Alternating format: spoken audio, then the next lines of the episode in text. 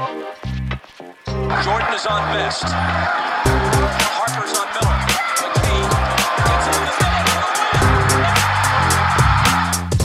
They play together, they believe. Um, and Caris LeVert is cold.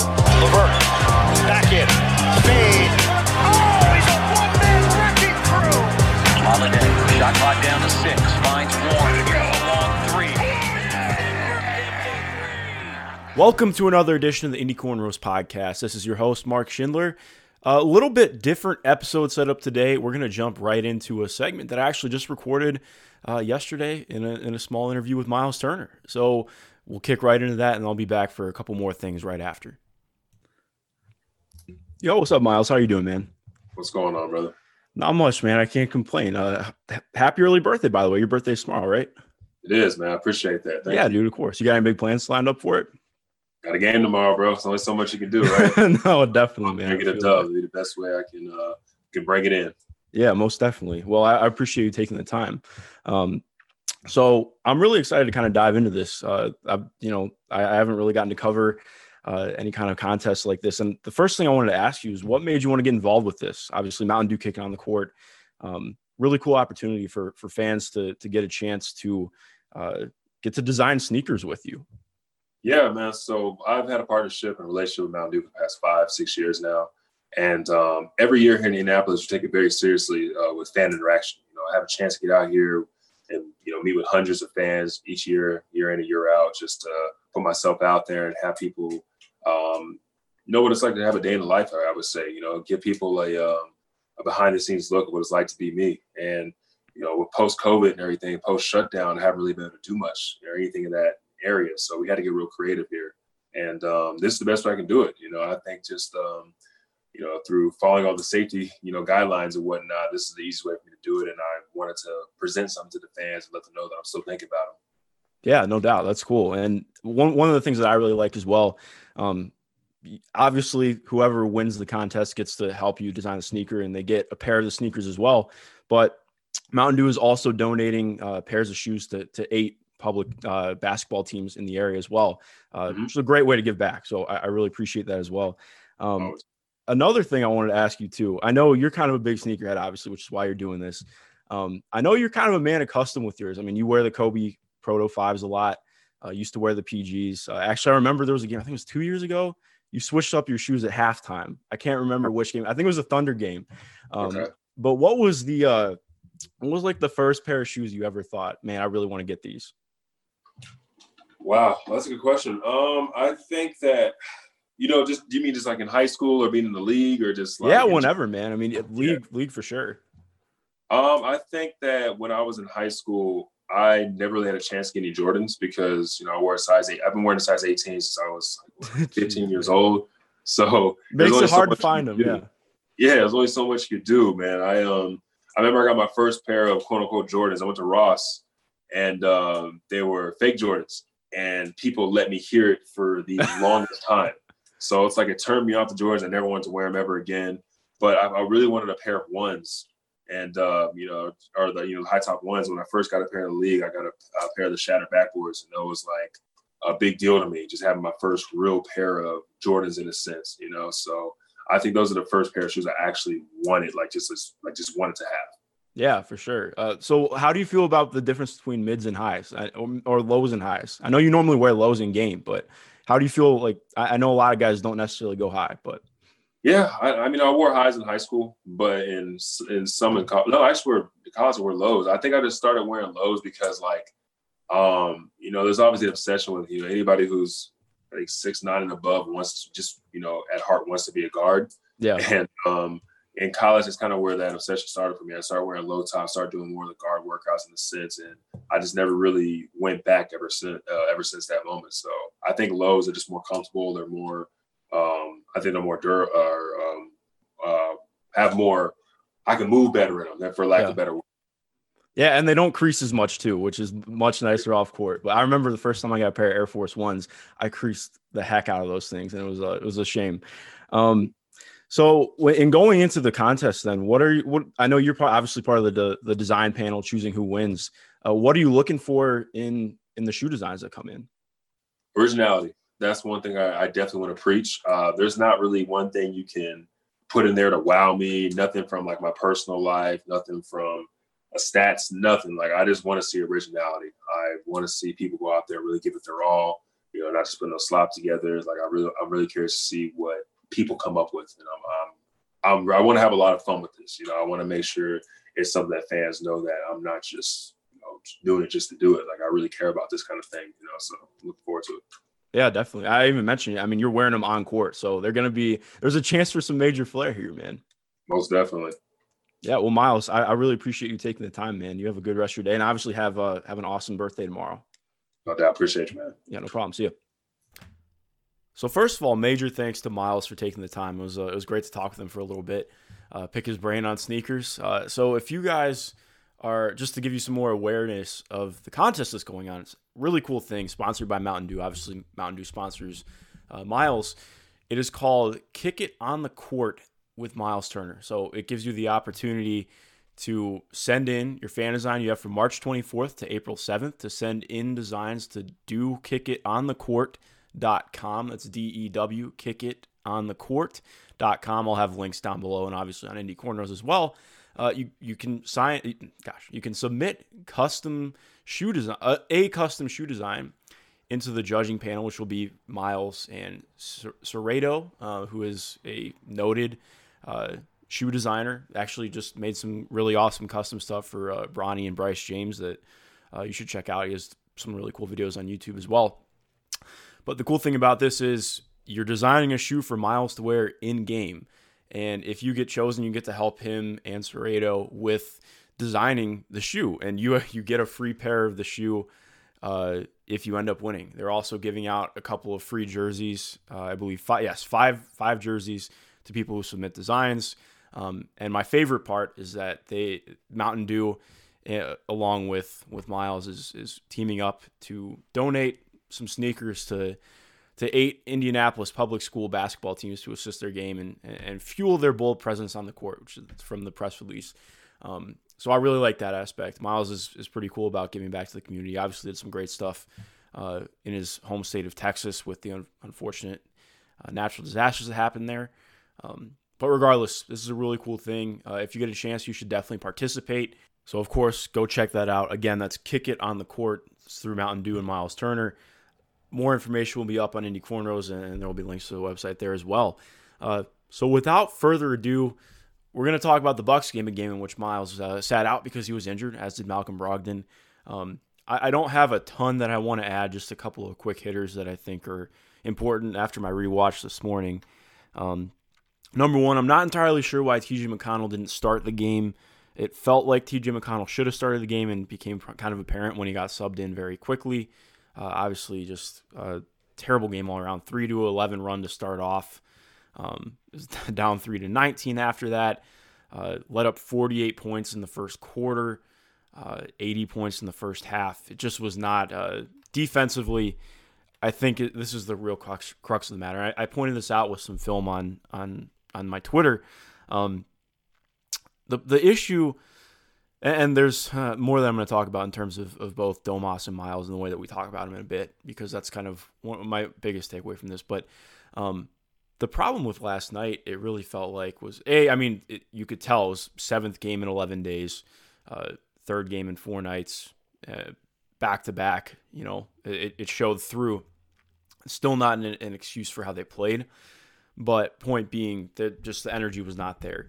Uh, but the main point with uh, with Myles out, they didn't really change the defensive scheme, at least not to start, and it really hurt them. Uh, they were trying to play Domas the way that they use Myles, and it just doesn't work because that's not that Domas is a bad defender. It's just that Domas is not Myles Turner. Uh, putting him in a situation that isn't something that he's great at is is rough. Um, and you saw that early on. They, did, they didn't switch out of it until midway through the first quarter, and they still went back to it throughout the game. So basically, playing him at center field, the idea of that is um, it's almost like it's not quite hedging on a pick and roll, but it's in between uh, trapping or hedging uh, and full on dropping. So, it, like you see Myles do a lot, he can play a, a pick and roll two on one because he's so good and he's got the length, he has the athleticism, he has the awareness he's capable of defending a two on one pretty well, unless there's you know a really great lob threat. Domas doesn't have that. He doesn't have the verticality. He doesn't have the length. Um, it's just asking a lot for him to try and do that. And not only is it asking a lot of him, it's asking the wrong thing of him because he, he can't play that way. And we saw, I mean, Brook Lopez had three, I think he had three dunks just in the first quarter. Uh, there was a fourth dunk that got wiped away. It was either first first quarter, first half. Regardless, I, I point this out. Brook Lopez doesn't even have 30 dunks on the year, and he had almost four or five last night. Um, Brook Lopez is not a routine lob threat. But a lot of that is he's somebody who, if against Myles, not a lob threat because Myles can can take that away, uh, considering that Brook doesn't really get that much oomph off the ground. But um, Domas just can't contest that, and you, they saw you know he he shifted a little bit more towards drop. What I would really like to see this this is my overall point. I know I'm rambling a little bit, but I would really like to see in situations when it's just Domas on the court, even if Myles is is there. Like I mean, if Myles is in the game but he's he's off court and it's a, a Domas only lineup, or if Myles isn't in a game for some reason and Domas is the only center, I just want to see them maybe experiment a little bit more with running full drop. I know that Domas is not a traditional rim protector, um, really not a great rim protector in in a lot of regards, uh, but I think at the same time when you have only Domas out there and there's no one who can rotate weak side or, or help at the rim to really contest anything, I think you have to to look at experimenting with that. And we've seen that with Portland. I think Portland is the main um, response I would bring up to this. This is not to say that Domas is as bad of a defender as Enes Kanter, but he has similar issues. His feet are a lot better. He's more slightly more mobile on the perimeter. He can he can hang out there a little bit. Um, but he doesn't have verticality. He doesn't have supreme length and athleticism to really be a shot blocker.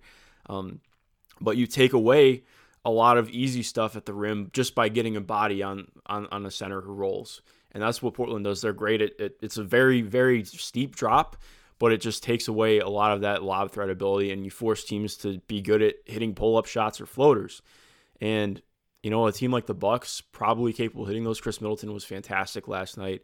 Uh, a lot of teams will have guys who can do that, but it's a much harder shot than something right at the rim. So that's just something that I would like to see change. I don't know if we're going to see it because we're 40 games in and it hasn't changed yet. Um, but regardless, I mean, it's just, um, I think a lot of people were pointing that at, at Domas, and really it's not his fault. I mean, that's what he's being asked to do. He's being asked to try and play a pick and roll two on one, and he can't. He's just not that level of defender or athlete. Um, is you know know your personnel, know your role.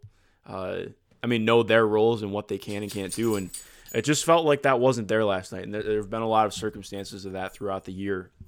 Um, other things throughout the game. I mean, I think uh, Tony East pointed this out on Twitter.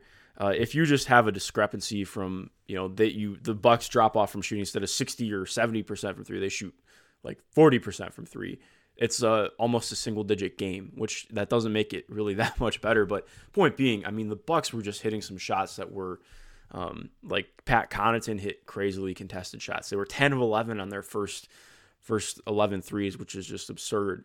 Um, Jrue Holiday was probably the best player in the game yesterday. Just an absolute nightmare on both ends for the Pacers. They had no one who could guard him, um, no one who could not be guarded by him too. Um, Caris LeVert really struggled, especially defensively yesterday, and that showed through. Um, he could not hang with Khris Middleton. There were a couple of possessions where he did, but he just he looked really tired. He looked like someone who doesn't have his legs under him yet, and that makes sense. He's played I think what four five games now. Um, he's still getting back to it, so it's going to take time. But regardless, um, you saw a lot of the lack of size, you saw a lot of the lack of length, and you just saw missing Hamas. I mean, you saw missing Brogdon and, and, and Myles, but point being, I, it just felt like schematically things could have really been changed up or done differently, and the Pacers kind of shot themselves in the foot that way. Uh, but it is worth noting how well the Bucks shot, and that that's I'd like to say it's not likely again, but they shot close to that well in the first game of the season. Um, they play a third game in April, April or May. I can't remember off the top of my head, but I know that they play a third game. Uh, hopefully, they will not shoot the lights out again, uh, but it's it's entirely possible. They have a lot of really good shooters. But also, a lot of the shots that the Bucks got were just wide open. Uh, the rotations were not good defensively. Uh, still, a lot of a lot of times we're in scramble. Like the the Pacers will be good at containing the first or second action, but then it's the action after that. You have two guys who dart to the first or second action instead of like, the communication is just all over the place. Um, and I don't think it gets just chalked up to not having Myles out there. Myles is a great, great backline communicator and overall rim protector. But the communication and the perimeter defense is just so rough right now. And I think even with Myles in the game yesterday, is it different? For sure. Um, I think that they get a lot less of easier looks at the rim, but at the same time, you're still playing a double big lineup against one of the better spacing lineups in the NBA, and your communication and point of attack defense is bad. I mean, frankly, the Pacers just get beat at the point of attack routinely. Uh, I mean, TJ McConnell tries his best, but asking him to defend Jrue Holiday is is a lot. Um, and not that he guarded Jrue Holiday the whole game or anything, but still, uh, the team just really is lacking a lot of that point of attack defense, and it's one of the areas where you see them missing T.J. Warren. Again, it's not just missing guys, but it's with the brand of defense that they're playing. Instead of funneling things to a to a rim protector, they're the aggression and the way that they're playing just opens up a lot of easy drives to the rim, especially because they don't communicate well. Like I think that's the, and we're going to talk more about communication a little bit. Um, I just think that that's that's something that keeps being highlighted in watching this team. Uh, I, I, mean, a lot of miscues just happen off ball. There were probably six or seven back cuts that um, have become a little bit more customary, unfortunately. Stuff that we didn't used to see as much last year. I mean, there's obviously always the odd back cut that gets somebody, but um, it's just uh, a lot of things going wrong communication wise and uh, over over helping on the defensive side that that I, I hope will will get ironed out. But at the same time, it's uh it it's just weird because with how well they played against Miami, for it to revert a little bit, and I think part of it too was just some poor shooting by Miami. Uh, not to take away the the two victories, but that does factor into it. Um, but anyways, we're gonna take a quick break before we come back and talk about uh, some some things that happen off court that are worth noting, eh, or at least worth talking about.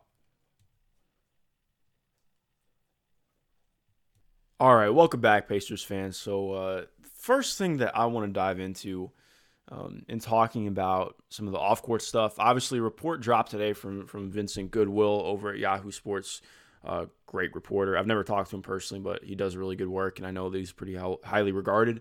Um, that the Pacers are listening to calls on Domantas Sabonis. I mean, that are list- they're listening to calls on Malcolm Brogdon and uh, gauging the interest of Domantas Sabonis. Um, I believe was the wording or something something right around there. Uh, seeking the interest. Um, regardless, point being, they're taking calls on both guys. Um, I'm not going to refute his reporting. I'm sure that he has credible sources, but the point being, I think there was a lot made out of this today. They're going to listen to calls. Uh, Kevin Pritchard just said in press conferences they listen to calls on pretty much anyone. Um, that's their job. It's their job to listen to calls. And I know, uh, you know, some friends brought up to me today, well, why would they listen to calls on Domas? Again, it's their job. It, you have to gauge every deal, see what people think, see what they say. Um, I don't know if this means anything long term in terms of Brogdon and Sabonis. I would say that I think Brogdon is, I mean, he's highly, highly regarded by the by the by the front office, by the community. Um, I, I, don't know how much stuff that actually, how much of that actually factors into front office decision making. But regardless, I mean, Malcolm brings a lot on, in terms of what he does on court. Um, he's locked up on a pretty team friendly deal, and I mean, he's you could argue that he's the best player on the Pacers right now. Uh, it, just depends how you view basketball. Don't don't shoot me for saying that. Uh, but I mean, there, there's always a debate to be had there. Um, and with Domas, I mean, I, don't know. It's I, I think it's the same thing. They're just they're listening to calls. It doesn't mean that they're looking and shopping them. I know a lot of aggregation took place today, saying the Pacers are shopping Malcolm Brogdon and Domantas Sabonis. I, I saw a lot of people uh, from other teams uh, who cover other teams, I should say, pointing out, well, hey, if Brogdon's available, let's go get him. I don't think this means that Brogdon or Sabonis are available. It just means that they're listening to calls if people send. Uh, I mean, if people call in about them, like, you know, that doesn't mean that they're going to accept any offer or there's anything substantive coming out of it. But um, so just try and have a level head looking at that and, or listening to that because I know stuff's going to keep coming out with that until we're past the trade deadline on the 25th. Um, but I mean, I would also say too, where there's smoke, there's fire. Uh, stuff has come out from the Athletic in uh, Charlotte's interest in Myles Turner. Um, overall, I mean, I'm going to talk more about trades tomorrow. Uh, you guys sent in some great fake trades and uh, just ideas for things uh, that I'll, dive into and talk about. Um, but I just don't think that this team is going to make any kind of massive move right now after the LeVert deal. Again, I could be wrong. Um, I'm not just trying to refute exactly what I said, but I mean, this team does not routinely make moves like that um, more than once in a season. That, that's just, I mean, that's a huge shift to go from, and, and, we saw it. We've seen it in the record. We've seen it in the team trying to figure each other out again with Caris back on court. And when Victor was gone and Caris wasn't on court, um, there was a lot of a feeling out process there. Uh, this team just doesn't make moves like that often. But again, it's a really weird year the team is not playing awesome, so I could see why they would make a move. But at the same time, um, they're not just going to trade a player for the sake of trading a player. I think they really want to see this group perform together in the playoffs. And by group, I mean the entire starting five along with the bench. Um, maybe there's room to, for, for things to tinker around on the bench.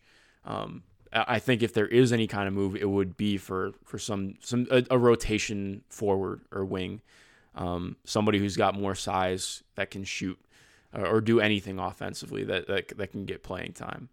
Um, so a player who would play above JaKarr Sampson but wouldn't be you know a starting level player. Um, so think like Kenrich Williams, somebody like that from Oklahoma City. Who, he's actually a really good player. Um, or I guess some people get on me for saying really good. He's really good in his role. I'll, I'll put it that way. But I, I enjoy watching him play. Uh, if anybody is unfamiliar with him, hit me up. I'll send you a couple clips and tell you why I like him. Um, but point being, I don't think that the Pacers are going to make any kind of move. I would be surprised if Myles Turner uh, gets moved by the deadline. I would be surprised, to, especially if Domas gets moved. And that's not to say that I think one is better than the other. Um, that's just based on you know we're we've heard a lot about the potential of Myles getting moved for a long time now. We haven't heard that much on Domas getting moved. So it just um, in terms of rumors and stuff being drummed up, that's uh, that's where we're at with that. Um, I would actually say it's less likely that Brogdon gets moved than either the centers gets moved, just based on team construction and, and how that's working out. Um, the last thing I want to talk about before we shift to a couple other things, uh, the centers. This is just getting to a point where it's it's really frustrating. And I was talking to a couple people about this today.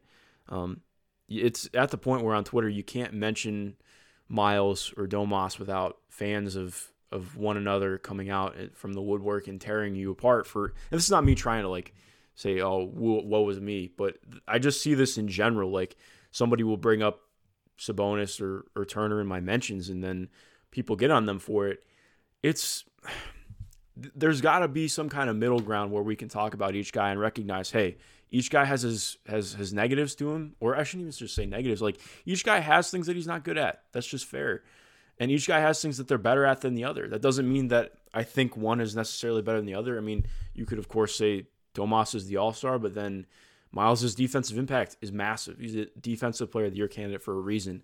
Um, the way that we talk about both guys can be just kind of putrid in a lot of ways.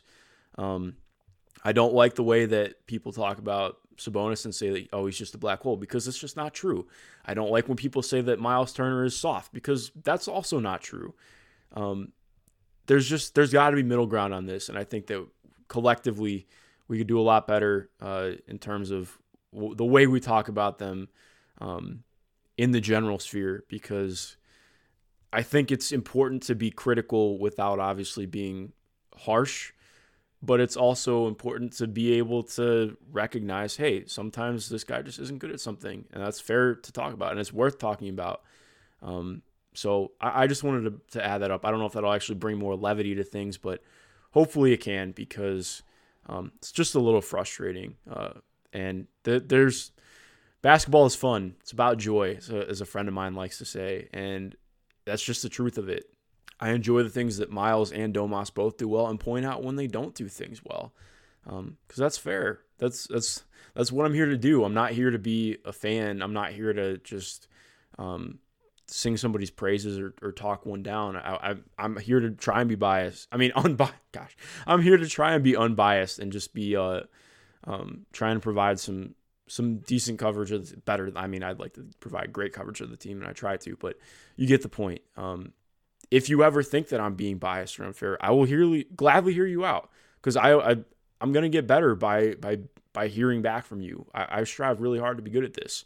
Um, but my point being, there just has to be a better way that we talk about it, and um, if I can start some of that in some way, please let me know because that's uh that's my goal.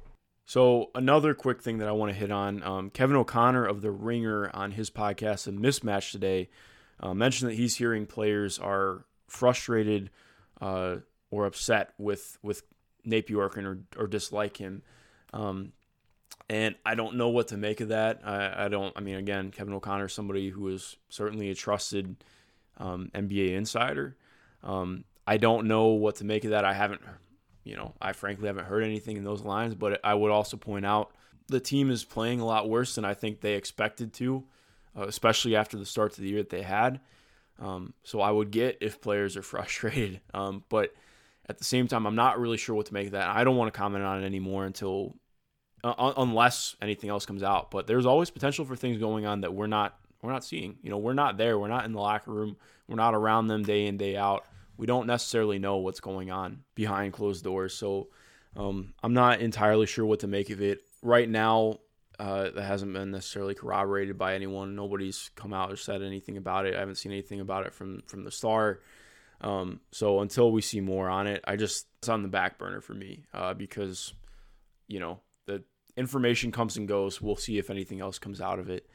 Um, so the last thing I want to hit on, obviously, uh, the Pacers play the Detroit Pistons tomorrow night. I will be doing a, a post game podcast with Lazarus Jackson over from Detroit Bad Boys and, and Detroit versus everybody. Um, but I, I, do want to point out a couple things to watch for. If you haven't been seeing any of the Pistons, I've watched quite a few of their games recently. Um, there are some awesome things to check out with them. I know that they're not a great team, but they're just fun things to point out. I, I think it'll be a good matchup. We saw last game a good opportunity for the Pacers to get a win and try and climb up a little bit higher in the playoff standings, um, or into the playoff standings, I should say. Uh, but regardless, uh, number one thing, Isaiah Stewart is starting to shoot jump shots, and he's looking really confident with them. He was not a guy who, I mean, he was somebody who I think was expected to be a shooter later on in his career, maybe, but he's starting to take and make stuff from free throw line out to three. Uh, not a ton, but he's doing it like enough where it's worth noting and, and talking about. Um, he's just an awesome, awesome energy player. Really fun to watch. Um, he's taken on a much larger role as the season has gone on. Uh, even started a few games here and there. So uh, it'll be interesting to watch him uh, and how he matches up with the Pacers front court coming off the bench. Uh, Mason Plumlee has continued to be pretty good. I mean, just looking at stats right now 10, 10, and 4. One of the better passing bigs in the league. I know not exactly like the most aesthetically pleasing player on the on the face of the planet, but um, there are fun things to watch with him. Uh, something that's been noted: Jerami Grant's play has fallen off a little bit. I just would want to add to that. Uh, Blake Griffin is gone, uh, and Blake Griffin was he still had gravity as a shooter, even though he wasn't shooting well. He still had gravity. His playmaking was huge. Most of, my point being, Jeremy Grant was the focal point of the defense, like of, of what the defense was honing in on, but also uh, Jerami Grant has lost a lot of the guys around him who were uh, taking some of the load off. So I think some of it has been statistical regression, but also just, I mean, he's being asked to be the number one option with lesser talent around him, and I still think he's been pretty solid. He is going to probably give the Pacers a pretty pretty tough go of it tomorrow. I would expect.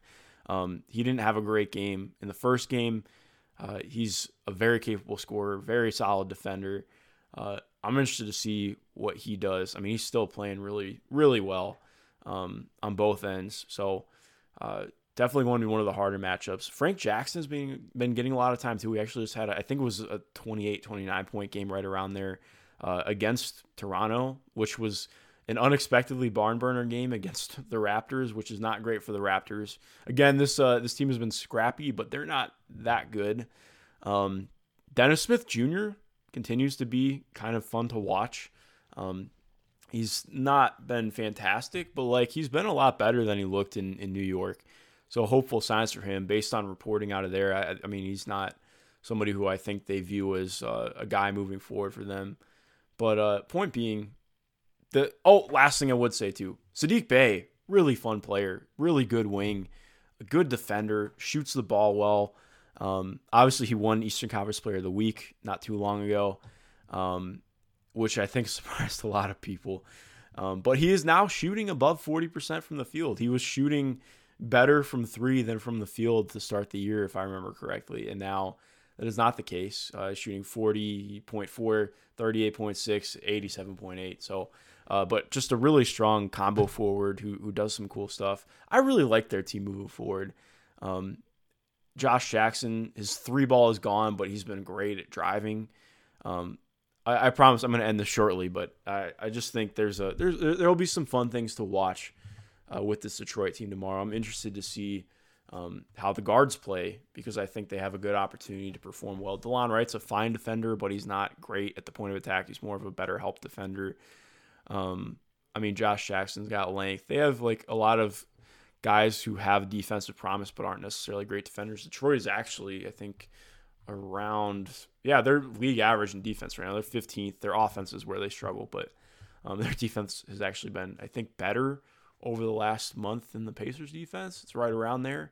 Um, just worth noting. But uh, point being, it's going to be a good game. I'm excited to watch it. Should be a good one for the Pacers.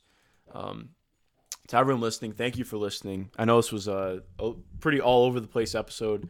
Uh, I normally don't do solos, but I, would love to get any feedback you have, any questions, comments, thoughts, anything send my way. Again, I'm doing the uh, fake trade pod tomorrow. I have some ideas for stuff that uh, we might be doing it over at IC during the trade deadline, so uh, keep your eyes and ears out for that. Uh, but sure, be be, bah, be. Gosh, I can't. I forgot how to speak. Uh, be sure to rate and review us over at Apple Podcasts. Um, that really helps us out. We're uh, we're over 50 reviews.